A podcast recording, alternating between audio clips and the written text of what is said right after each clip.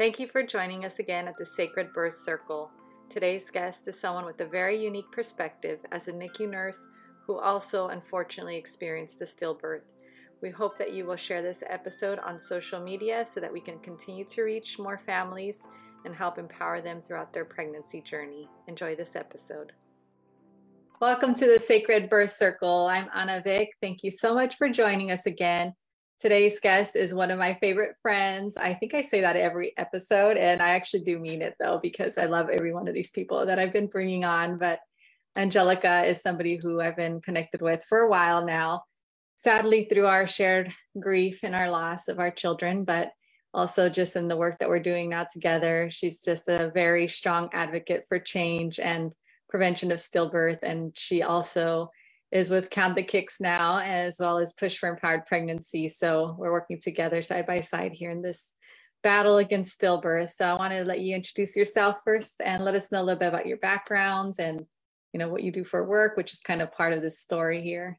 My name is Angelica Kovach. Um, I am a mother of three, one living daughter, and uh, and unfortunately two boys who have lost to stillbirth and miscarriage, respectively. Um, I am also a nurse. I've been a nurse uh, for almost 10 years. And uh, oh, goodness, I want to say eight. No. It'll be about six. There we go. That's the right number. Six years um, have been spent in the NICU, um, the neonatal ICU. Uh, I have been with Push for Empowered Pregnancy for a couple of years now and just started as an ambassador for Count the Kicks. So I haven't really gotten much, you know, done. Um, but I, hope to to be a strong advocate for change. Thank you, Angelica. So, first, I just wanted to share a little bit about your job because that's important for this story, too, I think, and that you've seen kind of every type of outcome and scenario with, you know, difficult births and the traumas that come in and, you know, babies that are quite small that survive how has that been for you just as a job? I just want to hear a little bit share your experience and you know what that's taught you about birth. Um i i really love loved my job. I i have kind of a complex relationship with it now following the loss of of my my boys but it's overall very rewarding to see these babies come to you um, to stabilize them and to you know to watch them go from being either very small very sick to um, growing thriving and being able to go home in most cases. Um, when you are oriented to the nicu you are basically sent into um, a really in-depth look at neonatology specifically because as as with pretty much anything in school you look at kind of the big broad picture when you get your degree. And then when you have a specialty you know you need to learn a little bit more about the types of diagnoses that you'll that you'll be exposed to.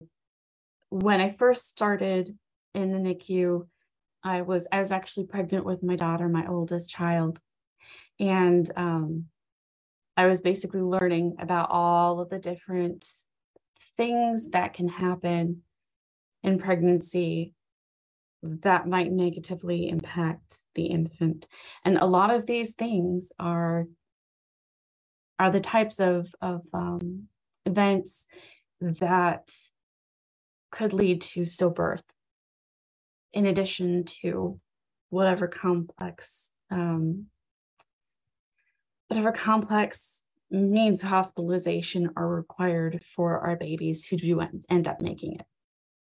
So it's um, and and we care for um, babies of every age and size. Uh, age of viability is about 24 weeks. Although we have had a couple of 22, 23 weekers that we have been able to stabilize and and send home um, after very long hospitalization courses. Um, I am very passionate about stillbirth prevention though because I see a lot of the the a lot of the near misses. You know, um, women that go to, you know, 40 plus weeks and you have meconium aspiration, um, shoulder dystocia, you have um, severe birth trauma because, uh, you know, maybe the doctor doesn't want doesn't want the c-section or the mother doesn't want the c-section. And so um, you know using forceps with some, some something like 18 pulls or um, using the vacuum and in the with the vacuum you're only allowed three pop-offs because you don't want there to be any head trauma um, and and we've seen instances where there have been more than that um, we also have seen babies who um, who were born either at home or at birth centers and are unresponsive and are stabilized um, in the ambulance or in the emergency room. And they're old enough big enough that we can uh, cool them. It's to prevent any more damage to the brain than has already happened. And um, for 72 hours, they are cooled, and then we very gradually rewarm them and then take a look at their brain function to make sure that there isn't any further damage. And some of the cases have been very, very sad. Um, and so I,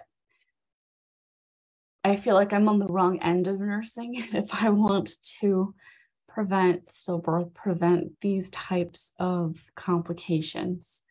Um, but I, I find that it is helpful to see the types of interventions that we have to prevent stillbirth. You know, um, if you know that there is an issue early enough, then you can be proactive and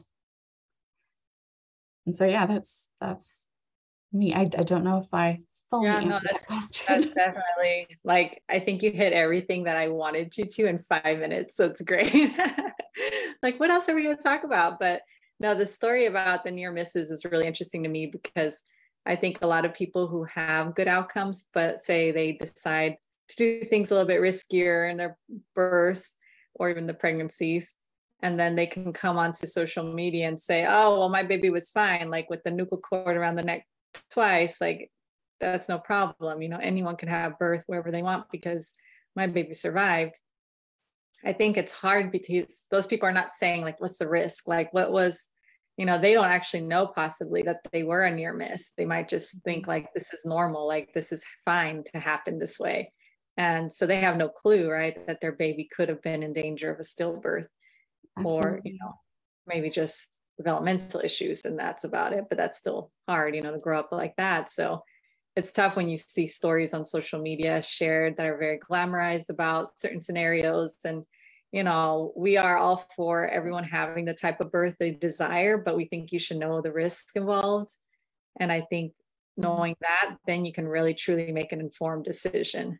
You know i don't think it's an informed decision if people are just making it out to be very safe, very perfect, you know, pleasant, beautiful, and not telling you that, you know, if there is cause for concern and your baby needs to be delivered quicker, you know, or has an issue after they come out, where are you? Like you need to be in a place where you hopefully have the right team there ready for you. Even a NICU team like the one that worked on my son, they were a lower level NICU team. And I always thought if I'd only gone to the other hospital with the higher level NICU team, who knows, you know, he could have been here. So for me, it's really hard because I always think to myself, like I wasn't thinking I was delivering that night. I was assuming I was just checking on him and I was being kind of a crazy mom, you know, freaking out over movements.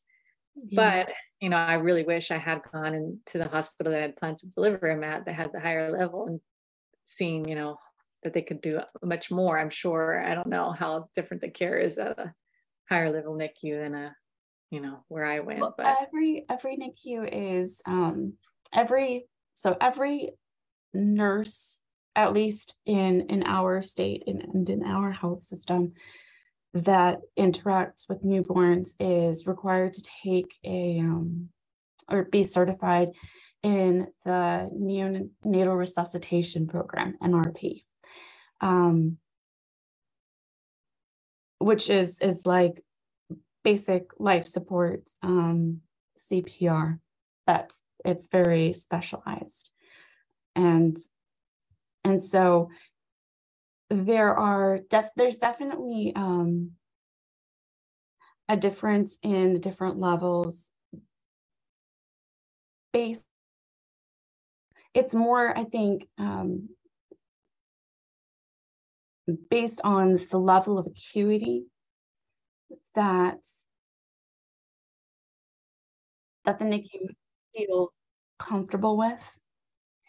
Um, so if you have a smaller NICU and they see fewer traumatic births, most births are pretty run of the mill, they may not feel as comfortable with the resuscitation process. Um, but because of that, I know that a lot of those nursing teams receive supplemental orientation. So periodically they'll come to the larger NICU so that so that they can be exposed to that type of care so that they know how to stabilize an infant before transferring that child to um, a higher level of acuity NICU. Um, and, and it's amazing. It really is amazing. I know that you're talking a little bit about the, the near misses. Mm-hmm. It's incredible. And heartbreaking to me because I will get report from a nurse and we'll just be talking like you know they'll they'll be going through the the baby's birth history and say oh it was a placental abruption um you know partial a partial abruption or a full abruption or you know triple nuchal cord with meconium aspiration and i I, I know that a lot of the things that we're talking about are pretty, you know, run of the mill. We see them a lot. But I, after losing my son Ezra, I think those instances they they kind of knock the wind out of me because I think to myself, this baby is a miracle baby. It is a miracle that this child is here. Um, and, and you're right about you know about the level of of skill um the level how how that is different you know at lower level NICUs versus you know level three level four um but I, I think that ultimately having had the support that you did the the healthcare being being in that environment in the first place is extremely important. Just to have that access in case something happens. Mm-hmm. Yeah, there's a lot of back and forth on social media about this, but I think some people feel like if you allow fear into your birth, then all these things will happen. But I was not afraid of stillbirth. I didn't know anything about it, you know. So when it happened to me, I literally just felt a change of movement started freaking out, started Googling, which you should not do. You should hopefully already know that you should be kick mm-hmm. counting throughout pregnancy. At that point, you would already know this is different for my baby. I'm going to go in. But I had to do my kick counts. I had to figure out because I just had a long day. And I was like, there must be something, you know, he's sleeping. It's so late. And so I started reading online what to do and doing the ice water and all that stuff, which you should not do because you're just trying to you know, make a baby move who might already be telling you they're unwell. Mm-hmm. Um, and he didn't really react. So I started to panic and I just got my clothes on. You know, I called the ER. They said, eat a meal and take another two hours, which of course I didn't. I was already like panicking. Uh, so I put my clothes on and ran over there by myself, thinking it was just a, you know, false alarm, really. I mean, I never, never heard of a baby dying for no reason, just like that, like in a healthy pregnancy. So for me, it was like a total shocker. And like I know you said you've seen it all and a lot of people find it very like shocking when someone in the medical system has a stillbirth because they kind of think you guys would know like and i know you knew about silver so you were noticing movement and all that sort of thing but again you didn't think it could happen to you either because of the health of your baby throughout your pregnancy right is that pretty much how you felt and not that you didn't do what you should do but you know you weren't even thinking that was the situation for you either. I was definitely fearful um, through all three of my pregnancies. Um, with Ezra, my second child, I I felt like something bad was going to happen. Just had this feeling of impending doom the entire time. Um, but I feel like our stories align a little bit because when I started to notice that something was off and I was at work, felt normal movement in the morning, normal movement in, you know, kind of the lunch hour. And then my shift got crazy and I just wasn't paying very much attention, but I sat down to chart and he he wasn't moving and I was drinking cold water already. He wasn't moving um, and alarm bells were going off in my head. But, you know, kind of like you said, I, I ignored it. I thought to myself, it's all in my head. I'm a habitually overly anxious person anyway. So this is probably nothing. And um, I waited about four hours before I finally went in. But even as, you know, a healthcare provider, not not fully understanding that the 10 kicks in two hours is outdated. Um, I I think I lasted about 23 minutes when I did my kick count. And then I went in by myself in the middle of the night, you know, like you do. Um, it's just, it's difficult because the for despite having read as much as I did, despite knowing as much as I do, I still felt the way that a lot of expectant parents feel when it comes to asking for help. They don't want to be a bother, they don't want to be a pest. Maybe at one point or another, a healthcare provider has made them feel like they are a pest. But the truth is that you should feel empowered to go in anytime that you feel that there's something wrong. You should feel like your healthcare providers are there to help you because they are. That that's the whole reason why they exist. Why that job exists is to be there to help you when you are scared to be a reassuring, um, a force of reassurance that you are doing everything right for you and for your baby. And the night that my son died, I I didn't want to be perceived as that overly anxious, hysterical, pregnant individual. And I didn't go in until it was too late. Um, and that kills me. That just kills me. I should have never left the hospital. The moment that I felt something was off, I should have walked down the hall because, you know, triage is right down the hall from where I work. But I didn't. Yeah And you didn't actually feel a change the days before because in my situation, I think in yours as well, the cord mm-hmm. compressions that happened were for days. It wasn't just an acute, you know, cord knot that got pulled right away or around, you know, nuchal cord. Right. So it would have had to have been several days of a change that we would have noticed and said something about because that's what I go back to count the kicks and stuff because I think mm-hmm. that would have been my only hope because I don't think you know, and no doctor checks for the cord blood flow, especially for low risk pregnancy. There would have been no chance they would have caught it. So it would have really had to been up to me to notice it for days before and where, you know, your baby can still act normal because he's continuously recovering. And, you know, it's like a short amount of time that the cord was compressed and not compressed, you know, so enough times though to cause the damage to all the organs and such. So for me, I don't blame myself, and I hope you don't either, because that would have been so hard to notice that and to be there at the exact moment. Because I think I went in and yet he was alive, and yet, you know, they took him out, crashed C section, and they couldn't resuscitate because of all this that already happened. So, I mean, it would have been, I wouldn't have thought of it at all because no one warned me about kick counting, how to properly do it.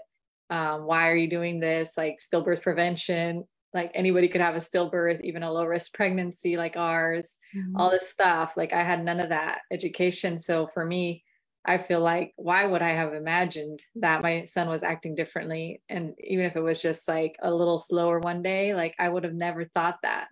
So that's where we go with like everyone should know about stillbirth. Everybody should be informed.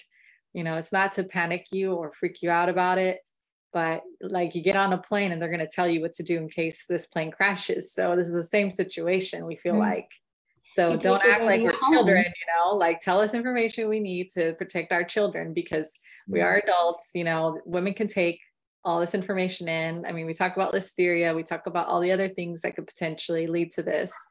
But the main thing is fetal movement. That shows up in all the studies. Like a lot of parents have who have had a stillbirth have said like there's a change in movement and that was their only indication before their child you know had this problem. So we're like everyone should be educated at their doctor's appointments. And i feel like they only reserve that for the high risk patients and they don't want to freak everyone else out. And that's really sad to me because it's like you're totally missing an opportunity to save so many babies with that.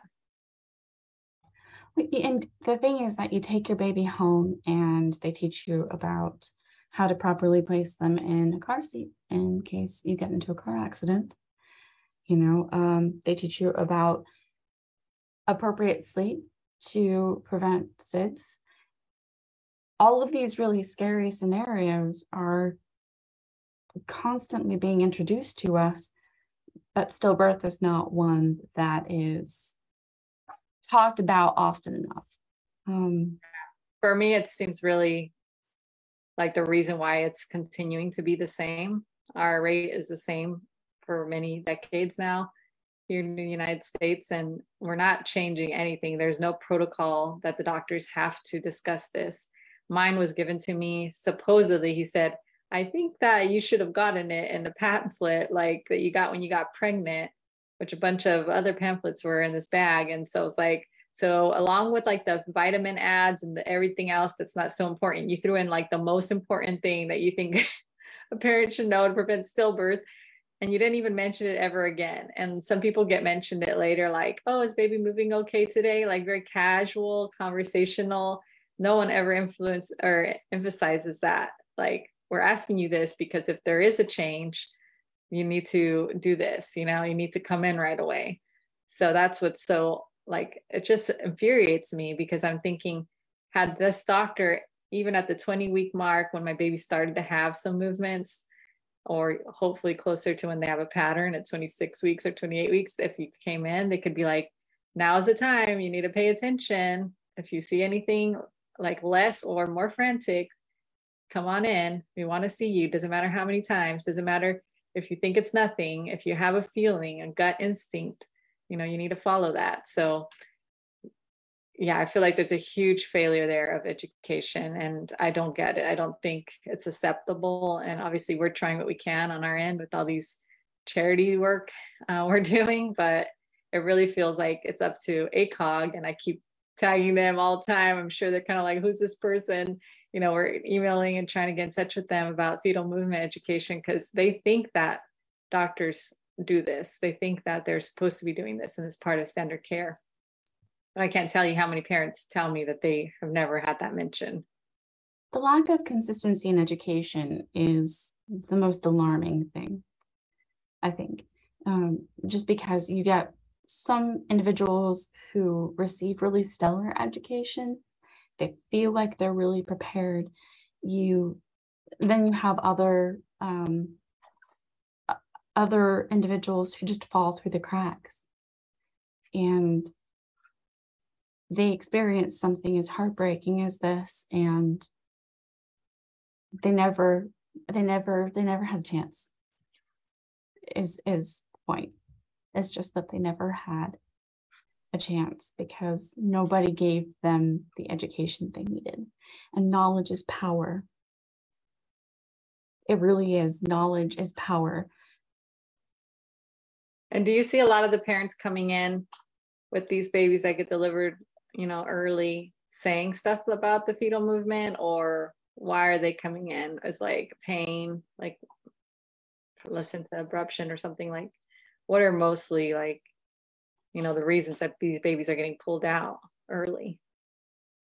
Uh, pain, preterm labor, uh, it, it kind of runs the gamut. It really does. And we start to see some trends sometimes. So sometimes we'll have a bunch of kiddos who um, who are in simply because their their mothers went into preterm labor. Um, sometimes we'll have runs and runs of meconium aspiration. It it really just kind of depends. Um, and we talk at the very beginning of the baby's life about the delivery history because that's the only history that a child will have is the history that they that they acquire from their parent. Um, but as they get older that also doesn't doesn't always get talked about a whole lot. So sometimes parents will say things about the experience that will just it, it it makes me think to myself you were very very lucky that you were here or you were very smart to come in when you did.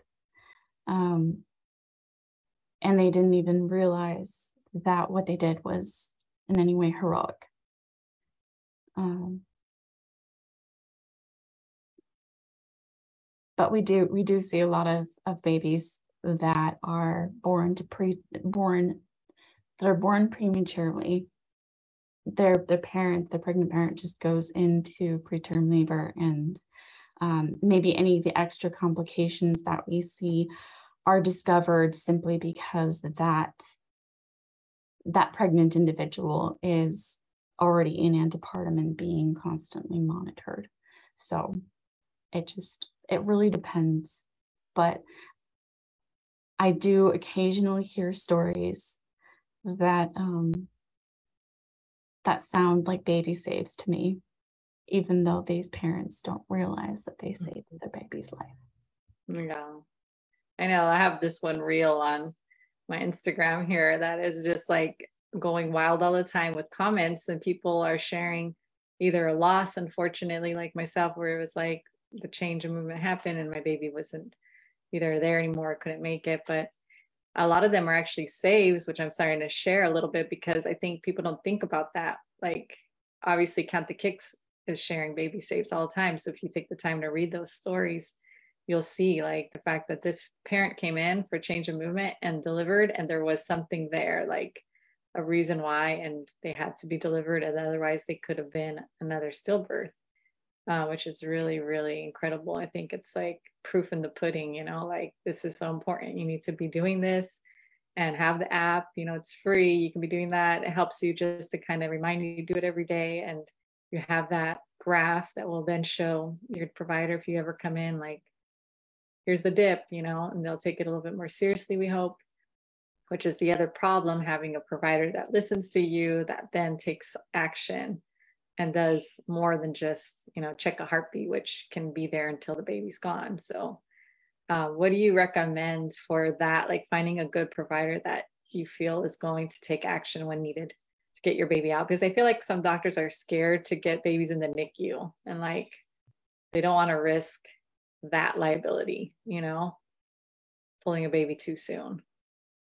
Well and when it comes to um when it comes to obstetrics, I know that it's been mentioned before in some of the lives that we've done in the past, or um,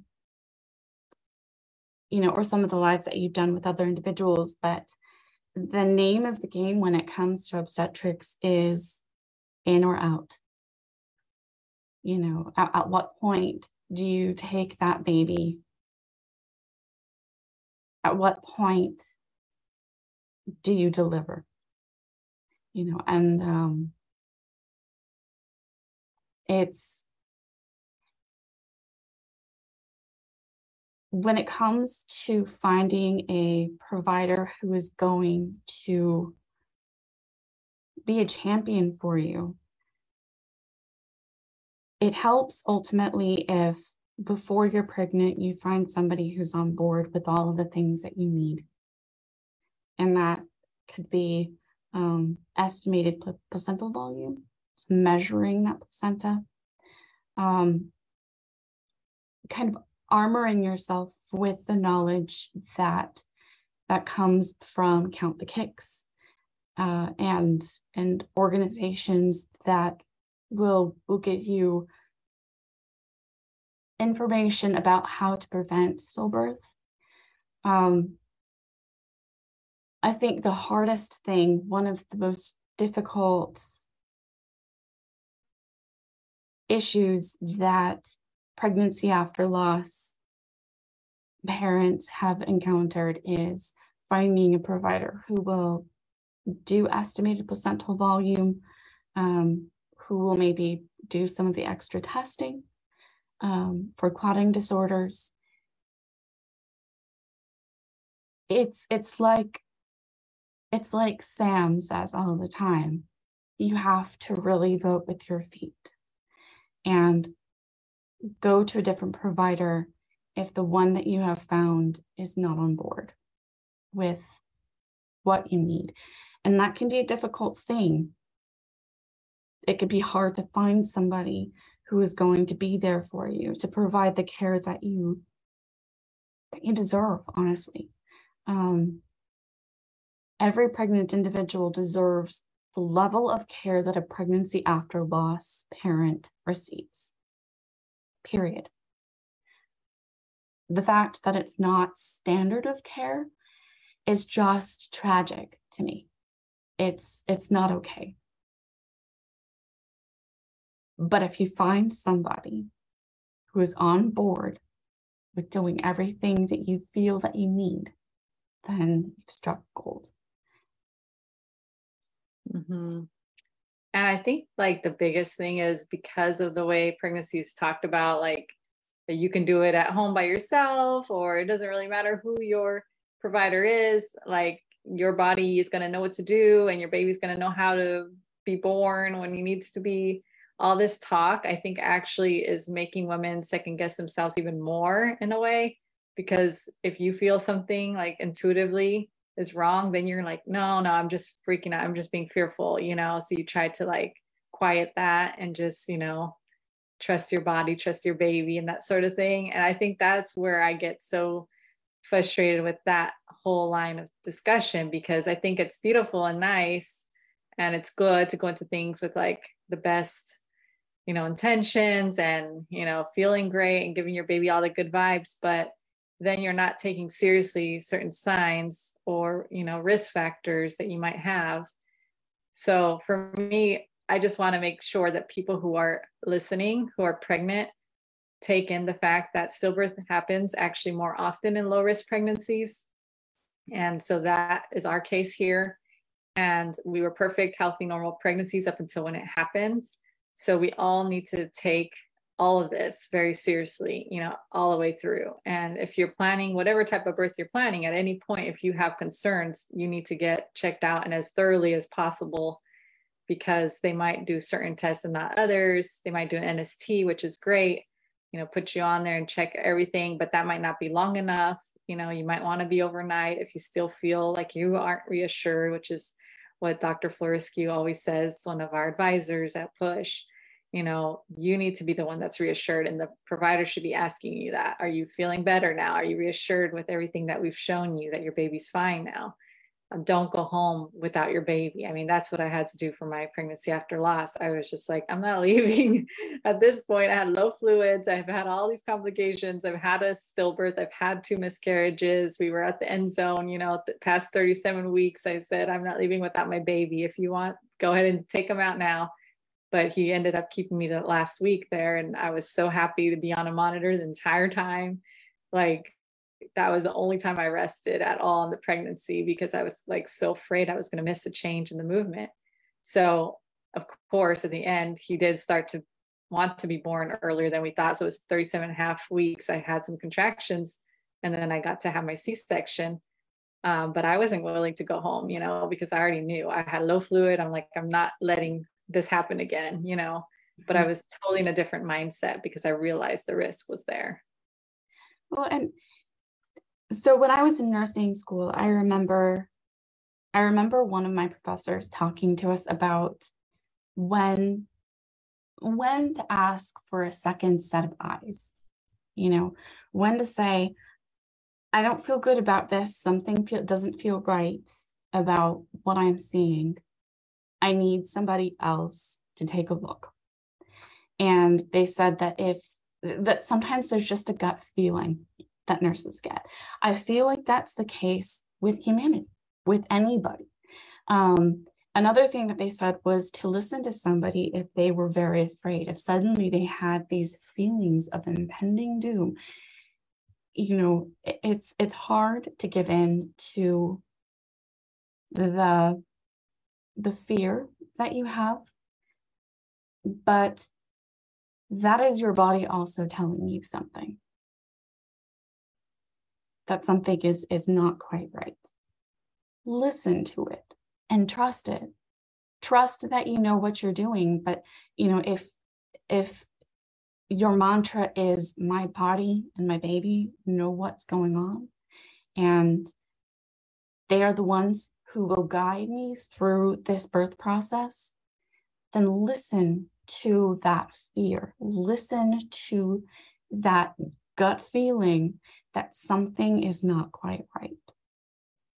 Um, and don't be afraid to ask for help when that feeling does come because you you know you are are more powerful than you think you are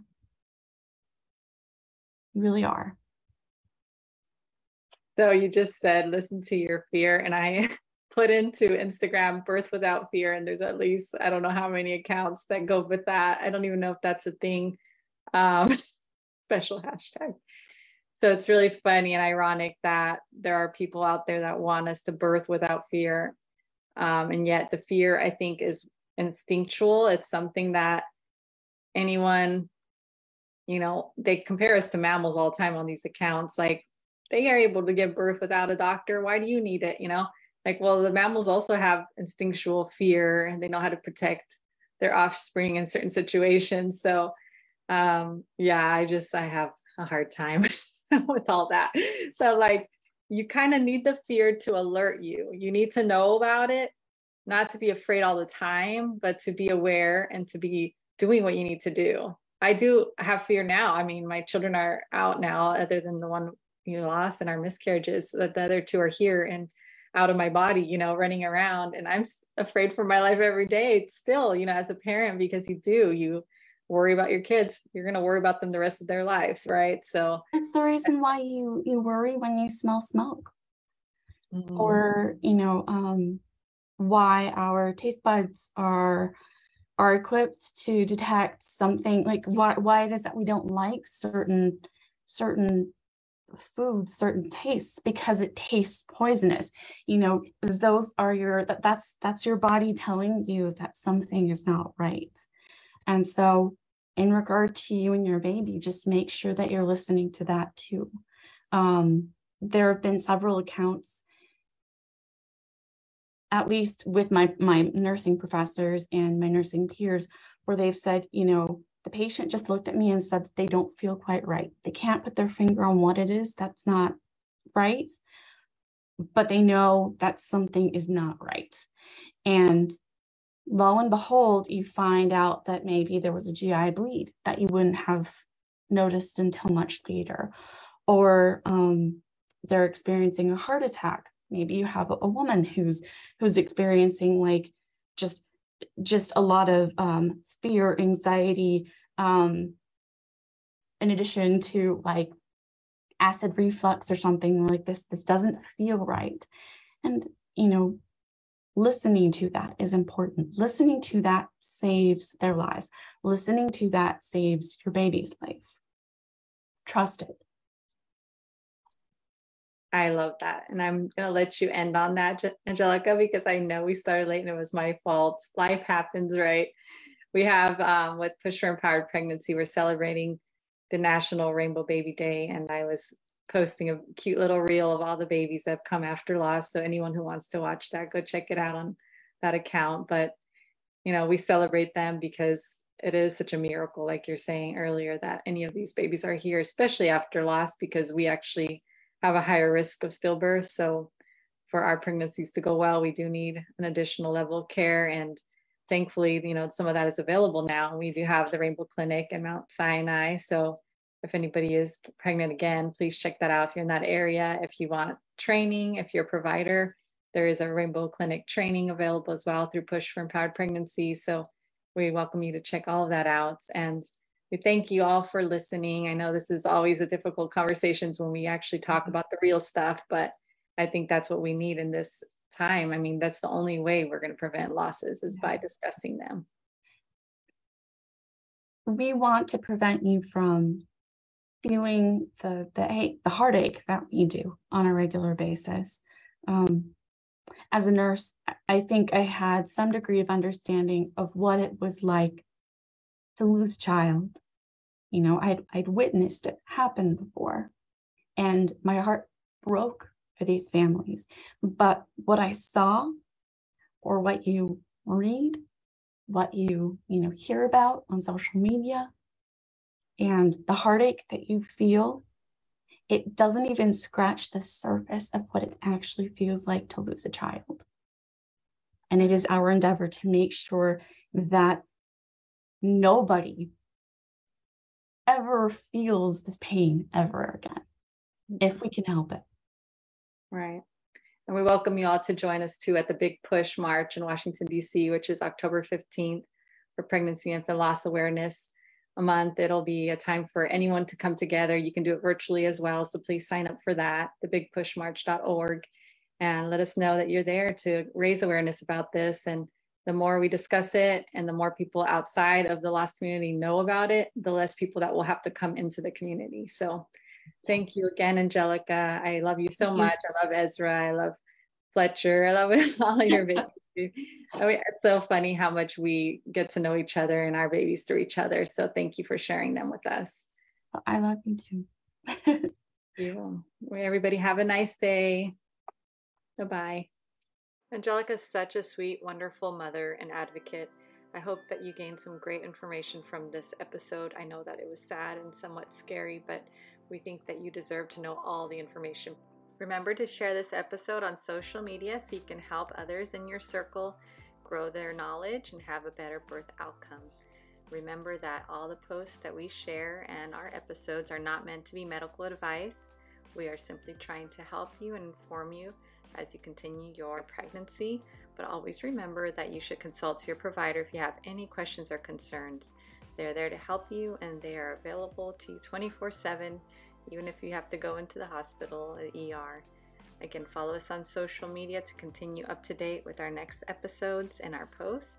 And feel free to connect with us in the DMs. If you have any questions, we would be happy to be there for you. You are not alone. This is your community, and we hope that you will continue to watch our future and past episodes to continue to add to your knowledge as we interview birth workers, providers, researchers, and even people who have experienced different births so that when you get to your birth, you'll be a little bit more informed and prepared for whatever comes your way. Goodbye for now.